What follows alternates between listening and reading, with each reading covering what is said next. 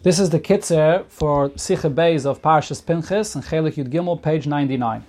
The Rebbe here speaks about the Rashi, Tzav as Bnei Yisrael. Rashi says, Ma Omer What does it say before this? Yifkoid Hashem. Moshe Rabbeinu asks the Abishter to appoint a leader over Klal Yisrael. Amalei HaKadosh Baruch Hu, and the Abishter says, At shatem etzaveni al banai. Before you command me to take care of my children, tzave es banai alai. Command my children to take care of me. Then Rashi brings a mashal. Mashal lebas melech, the mashal of a princess, Shaisan of Teres min that was departing from the world. Vaisa mafkedes labaila al baneh She was telling her husband to take charge of the children. Kedisa b'sifri, as it explains in the Sifri, the mashal, that the um, the, the um, husband, that the, the wife is the, the princess is commanding her take care of the children. The husband turns back to the princess and says to her, "Tell the children to take care of me." So the Rebbe has many, many questions on this Rashi. First of all, as always, the Rebbe addresses what exactly is the question that Rashi has on this pasuk. Seems to be a very simple understanding. Tzav is bnei Yisrael. What is the question? The Rebbe gives a few suggestions. Perhaps the word tzav is not clear. Perhaps Rashi wants to explain the smichos, why this comes right here in the Torah, or perhaps the redundancy of tzavas b'nei Yisrael v'amarta aleim is what Rashi is coming to address. But the Rebbe points out that it's none of these. Rashi already explained us what tzav means in the beginning of Parshas Tzav. Rashi does not ta- is not talking about why this parsha comes here, because Rashi does not use the terminology that he usually uses when he says lama nismacha, and Rashi is not explaining this redundancy. This redundancy of Tzavas b'nei Yisrael v'amarta aleim comes up quite often. The pasuk of Daber al b'nei Yisrael aleim. And it's just written for extra emphasis. Rashi never addresses it. So that's not what Rashi's question is. So what is Rashi's question here? Then the Rebbe says, the mashal that Rashi brings. What is going on with this mashal? What's the pshat in this mashal over here? It doesn't really add anything to what Rashi says. What additional understanding do we have based on this mashal? Not only that, it doesn't seem to fit at all. In the case of Moshe Rabbeinu's conversation with the Abishter, Moshe Rabbeinu was asking the Abishter to get something done, which is extremely necessary. A leader for all of Klal Yisrael. In the Mashal, we're talking about children, a father and his children. It's not that important to make sure that the father will take care of his children. The father will do it on his own. And also, the Rebbe points out that the way Rashi quotes this mashal is very interesting. He quotes only part of the mashal, he doesn't bring the entire mashal. I mean, if, if it's important to know this mashal, why wouldn't Rashi quote the entire mashal? If it's not, so then why does he bring the mashal at all? So what's going on over here? Not only that, the Rebbe points out that Rashi quotes this mashal differently than it appears in the Sifri that Rashi quotes and is pointing to. Over there it says we're talking about a king. Here it says we're talking about a husband. There it says we're talking about a queen. Here it says we're talking about a princess. Rashi makes these changes. Why? Rashi specifically points us to the Sifri. The Rebbe brings in, in the Tanchuma that says a very similar pshat, but brings a different mashal. There brings a mashal about a mediator between the king and the queen, and Rashi doesn't use that mashal. What's unique about this mashal, the way Rashi brings it?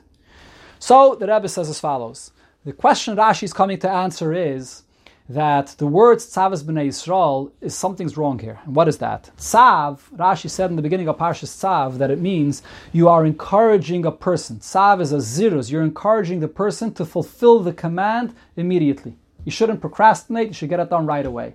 If you're speaking to the person that's going to get it done, so then you tell him, Tzav, you command him with strong terms that he should get it done immediately. But over here, we're talking about karbonis. It's not the Yidden that bring the Karbanis, it's the Kohanim. So why are we using the term Tzav? Why does it say Tzav is Bnei Yisrael? In Parshas uh, Tzav, where it says Tzav is Aaron, it's talking about Karbanis and it says Tzav is Aaron. Here it says Tzav is Bnei Yisrael. Why are we using such a strong term of Tzav regarding the Yidden if they're not the ones that are bringing the Karbanis? So therefore Rashi says the only way we could understand this is because it's a continuation, it's a response of the Abishter to what Moshe Rabbeinu said before. Moshe Rabbeinu asked the Abishter to appoint a leader amongst Klal, for Klal Yisrael, and therefore the Abishter is responding and saying, "No, tzav es bnei Yisrael, command the Yidden just like you're commanding me. You're telling me, the Abishter says, to um, command to appoint somebody upon the Yidden. I'm commanding you to speak to the Yidden." So the tzav, this strong term of tzav, is a response to the strong terms that Moshe Rabbeinu used when he was, so to speak, commanding the Abishter. And The Torah over here is speaking to all Yidden. This is the Abishter wants Moshe Rabbeinu to tell all Yidden to, to, to listen to the Abishter. It's not speaking only to Aaron. Therefore it says Bnei Yisrael. And it's written in connection to the Karbanis because the, there has to be an action here. It's not just that the Yidden should remember the Abishter in their hearts, be a good Jew at heart, but it has to be something that's in action. And the action here is the actual karbanis that are being brought. And the, these karbanis, although it's not the Yidden that actually bring the karbanis, but the karbanis is something which is relevant and important for all of Klal Yisrael to bring the karbanis for the Abishter, the Nachas Ruach for the Abishter. That's, so that's the pshat in the Rashi over here. This is the answer that Rashi is explaining that there's a conversation going on between the Abishter and Moshe Rabbeinu. But the Rebbe says this pshat to say that there's such a kind of conversation is difficult to understand. Why would Moshe Rabbeinu speak with such strong terms to the Eibushter? Tzav, at at saveni. Moshe Rabbeinu was commanding the Eibushter. Why does Moshe Rabbeinu speak this way? And also, when, Moshe, when the Eibushter asks of Moshe Rabbeinu to speak to the Yidden in strong terms, to bring karbanis, the karbanis seemingly is only just a nachas ruach.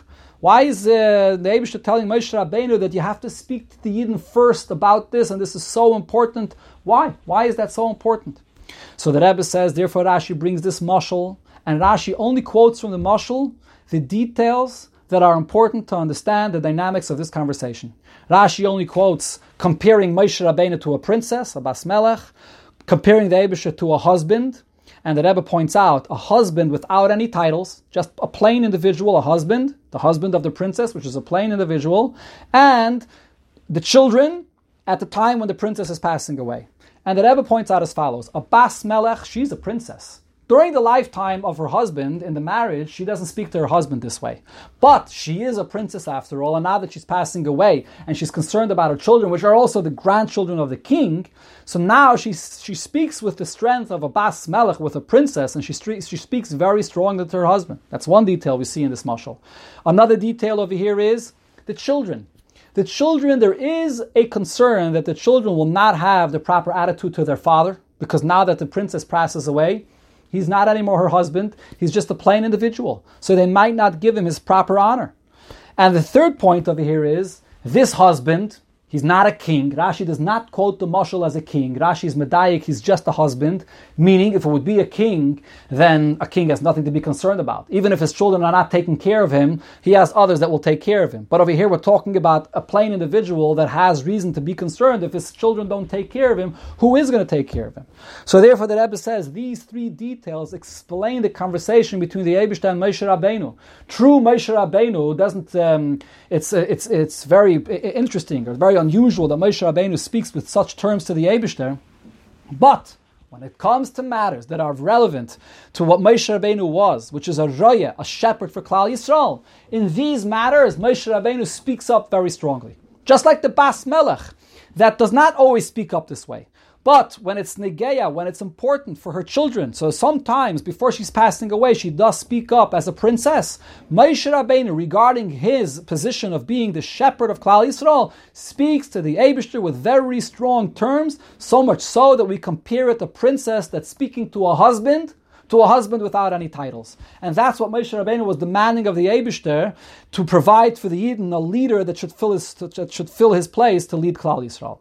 And also at the same time, you could understand in this mashal that there's a concern that the Yidden might not listen to the Abishter because the Yidden have already in the past transgressed on different things that the Abishter has commanded them. So there's a concern that they have the Abishter. Therefore, the Abishter come, tells him that just like in the mashal, there's a concern that the children won't treat their father respectfully after their mother, the princess, passes away. There's a concern that the Yidden won't treat the Abishter properly.